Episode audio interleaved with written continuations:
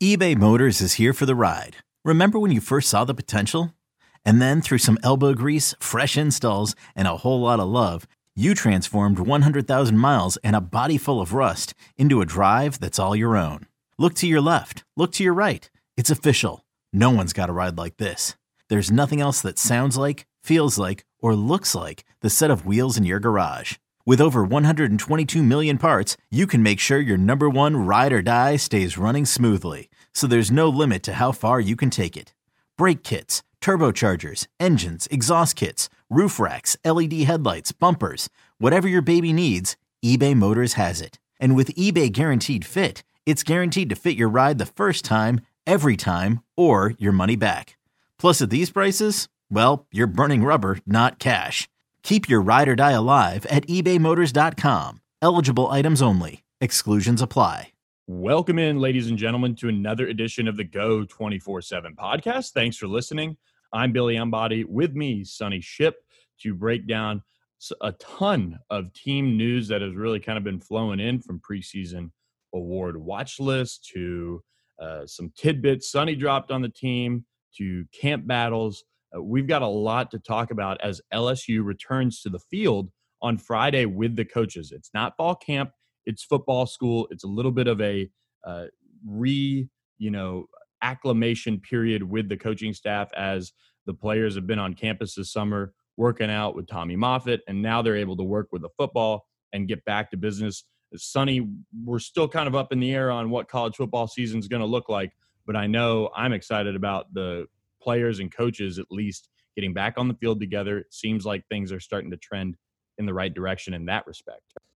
Yeah, and, and what I like about it is that it's uh, it's it's almost like you've you know you've been in t-shirts and uh, t-shirts and shorts for so long, and and granted they're not putting on pads or anything, but they're actually able to kind of get together and start doing some things. You know, they can uh, as the as the rules state, they can have a uh, a walkthrough with a with a football well you know what that means. I mean they can actually get out there they can you know they can do some stuff they can run some plays they can uh, you know do things more geared towards actually playing on saturdays. And uh, it's been a long time coming with missing so much time in the spring and then with you know players having to to go home and, and work out on their own uh, chop down trees to be able to lift weights and, and all that stuff. It's good for them to finally have a little more sense of normalcy. And, uh, you know, hopefully it's just a prelude of things to come. Yeah, and we're still a little bit away from fall camp. Like we said, football school getting underway for LSU and Ed Orgeron. I'm keeping an eye on offensive line. This is now we can turn the page and look at position battles and say, okay, who's battling who? What's the pecking order? This is just the beginning of of certainly fall camp and those position battles.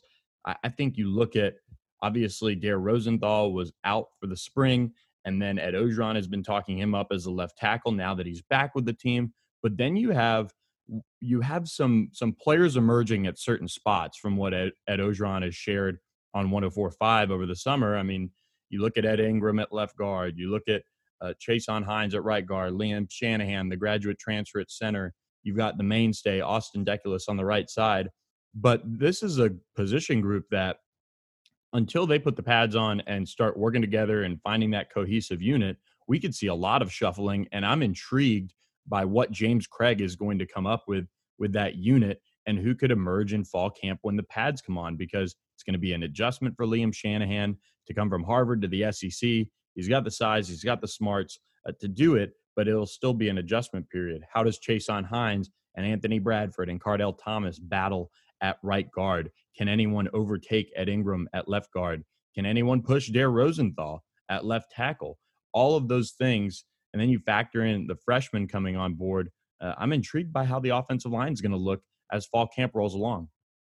Yeah, I, I am too. Uh, you know, and, and when I spoke to a source um, earlier this week, and uh, we were talking about uh, mostly about the offense and, and and the passing game, and then we talked about a little bit about the offensive line.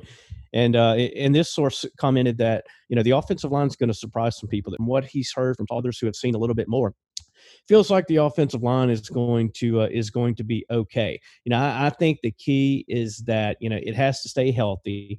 I, there's not a lot of a lot of depth, particularly on the edges.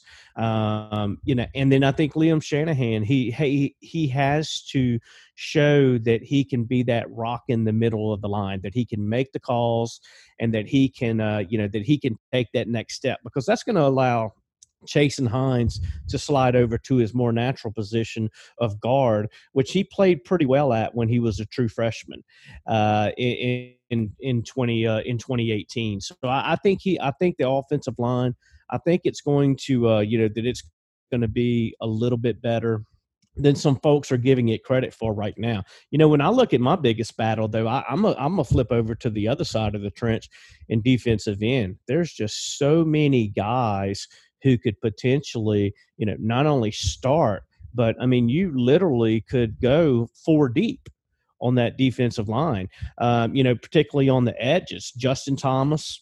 Andre Anthony, you know, I think Neil Farrell is a guy that if he continued to shed some weight, you know, he could factor in at defensive end in addition to playing inside. You look at BJ Ojulari, you look at Philip Webb, you've got um, You've got Travez Moore coming back. You've got Ali Gaye coming in with this class right here. To me, there's just so many options and so many possibilities, but yet not a one of them is established and proven. So I think that's going to be a very interesting, uh, you know, some very interesting position battles to watch. I'm with you on on that front with the defensive end spot and and also defensive tackle. I mean, you look at Tyler Shelvin, Apu Ika, uh, who played well in, in kind of a limited role last year, but Shelvin really emerged. I mean, some people have him as a first round draft pick type of player, and and certainly one that uh, you know is is going to be a difference maker for LSU. And then you've got guys like Neil Farrell and and Jaquelin Roy and Jacobian Guillory coming in, and and and Glenn Logan back, and and some of these veterans around, and so there's going to be an interesting feel to the defensive line as they transition to the 4 3. Where do you guys line up? Where do they fit best? You mentioned Neil Farrell, the potential of him shedding some weight and and being able to fit maybe at a defensive end spot. And I'm with you on defensive ends being probably the the most uh, highly contested position battle uh, of the defensive side of the ball because they they have a lot of talent. They also have a lot of unproven players uh, at that side. And so, uh, what Bill Johnson and Bo Pelini and Ed Orgeron come up with on the defensive line is going to be really interesting.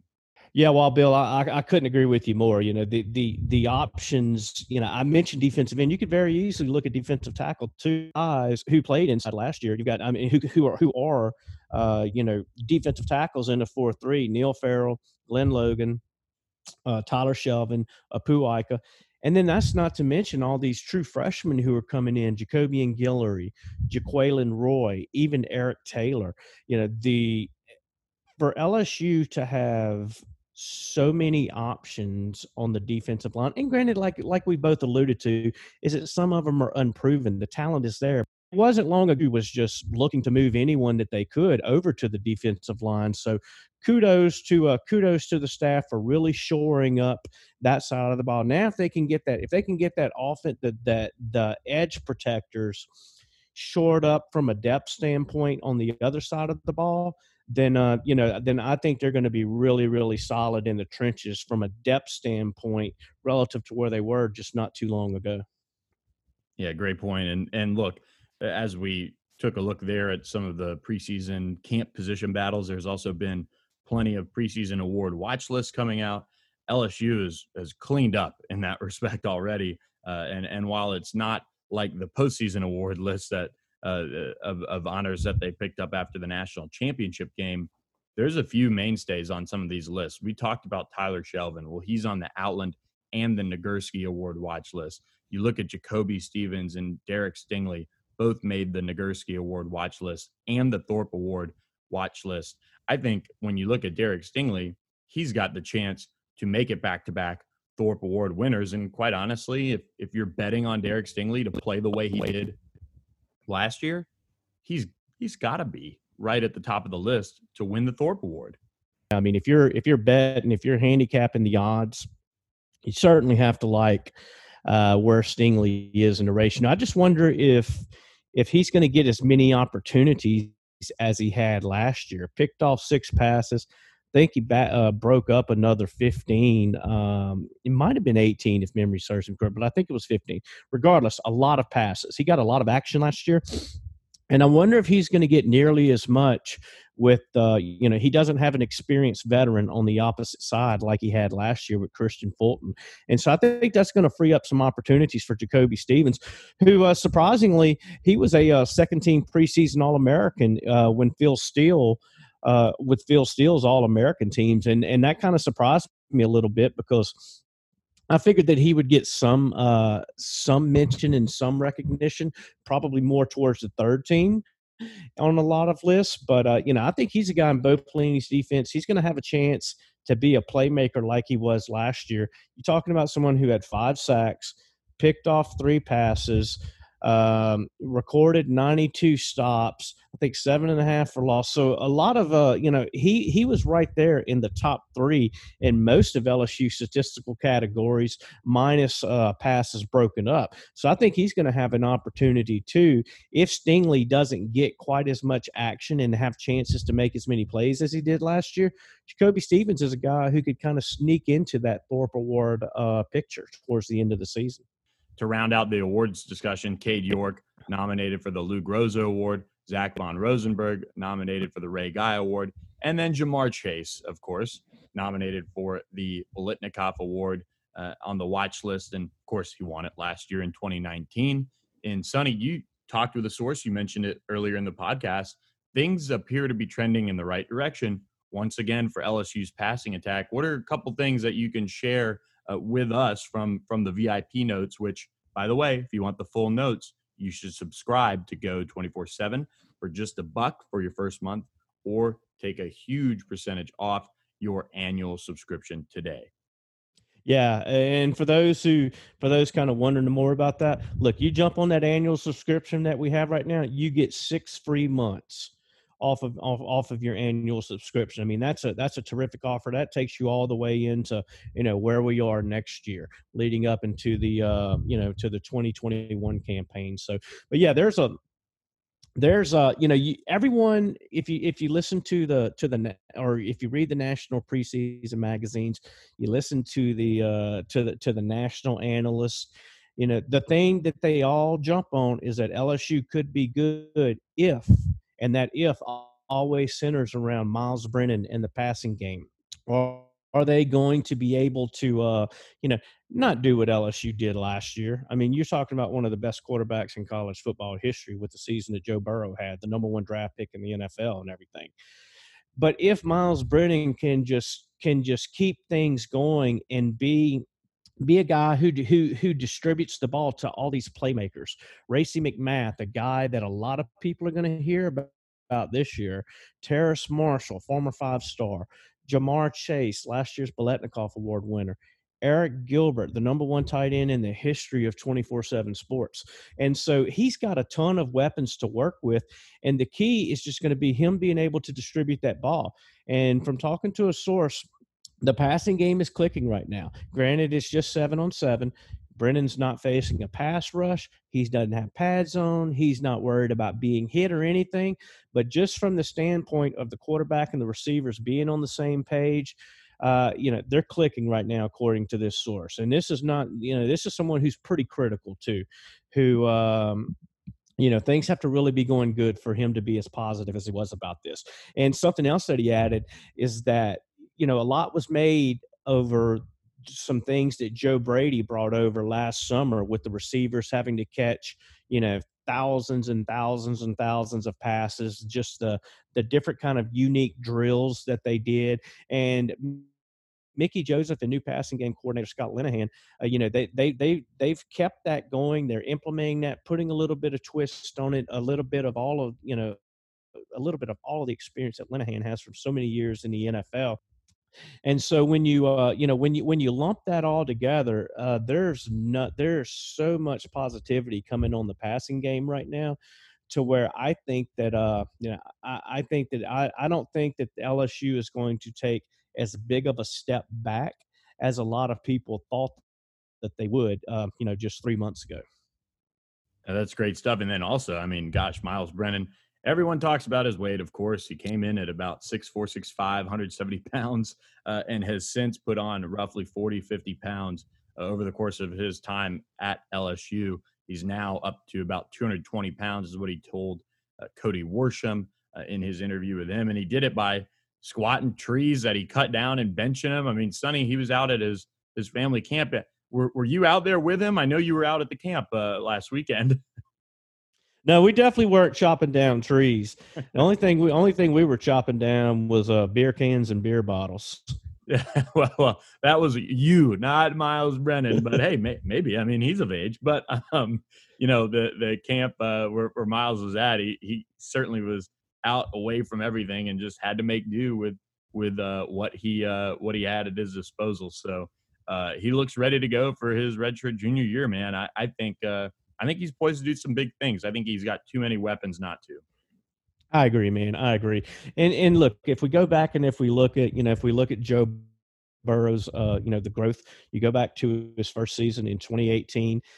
Towards the end of the season, after the Alabama game, he really started lighting it up, you know, throwing for over 300 yards a game um, in those last, I think, five games down the stretch when you consider the uh, the bowl game against UCF. And I think Miles Brennan, I think Miles Brennan is going to uh, that he's not he's not going to take as long um, for the light to come on, kind of like it did with Joe Burrow, simply because this is going to be a much more quarterback friendly offense than what Joe Burrow had in his first year in 2018. But I think Miles Brennan is going. I think Miles Brennan is going to have a big year. I think that you know by the time we look back, we don't know how many games they're going to be able to play. But I think you know if they were able to play a full season with a minimum of 13 games, I would be shocked if Miles Brennan wouldn't post the second best passing season in LSU history. Yeah, I mean, he's just got so many weapons at his disposal. Good, good offense. I mean, it, it, it, seems like it it'll it's more likely than not to come together for LSU in in 2020 at least offensively. Will they be able to repeat or do any of that? We'll have to see. But uh, I'm I'm certainly high on on Miles Brennan's ability to run this show. And with that, Sonny, we'll keep our eyes peeled. We'll keep our ears peeled uh, as well for uh, any more tidbits to pass along on Go 24 7. But I think it's time we wrap this podcast up. We'll be back next week with another edition of the Go 24 7 podcast. Thanks for listening. Quick reminder to leave us a rating, leave us a review, and scri- subscribe to the Go 24 7 podcast. Appreciate you guys. Hope everybody has a great weekend. Okay, picture this. It's Friday afternoon when a thought hits you. I can waste another weekend doing the same old whatever, or I can conquer it. I can hop into my all-new Hyundai Santa Fe and hit the road. Any road. The steeper the better. Because my all-new Santa Fe is available with H-Track all-wheel drive so I can hit the trail without a worry in the world. Heck, with three rows and best-in-class rear cargo space, I can pack the whole family in with all our gear. We've got available dual wireless charging for our phones so we'll never lose touch with civilization and we won't lose touch with the primordial power of Mother Earth. So which is it? Waste the weekend or do something a little more epic? And conquer it in the all-new Hyundai Santa Fe. Visit HyundaiUSA.com or call 562 for more details. Hyundai, there's joy in every journey.